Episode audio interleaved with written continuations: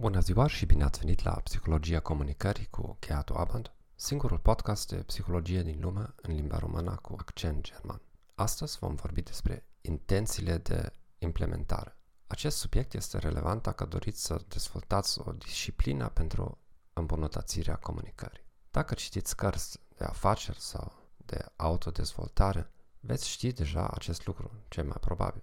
Dacă doriți să atingeți un obiectiv, cel mai bine este să-l notați și să specificați cum să-l implementați. Studiile empirice ale lui Peter Golvetzer dau dovada afirmației de mai sus. Intențiile de implementare specifică modul în care trebuie atins un obiectiv concret, adică ce acțiuni vom întreprinde când, unde și cum. Un obiectiv este o situație dorită în viitor. Intențiile de implementare sunt specificații subordonate acestui obiectiv. Permiteți-mi să vă citesc un experiment realizat de Golveța și Brandstedt. Înainte de vacanță de Crăciun, participanții au fost rugați să scrie un raport despre modul în care au petrecut ajunul Crăciunului. Acest raport trebuia să fie scris numai târziu de 48 de ore de la eveniment și apoi trimis organizatorilor experimentului, care se presupune că studiau modul în care oamenii își petrec vacanța în zilele noastre.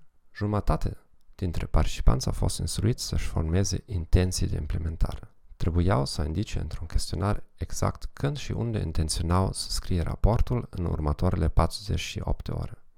Cealaltă jumătate a participanților nu a fost rugată să indice un anumit timp și loc. Când rapoartele participanților au sosit prin poștă după Crăciun, trei sferturi dintre participanții la grup cu intenții de implementare au scris rapoartele în perioada de timp solicitată, în timp ce doar o treime din participanții la grupul de control au reușit să facă acest lucru. De ce funcționează intențiile de implementare?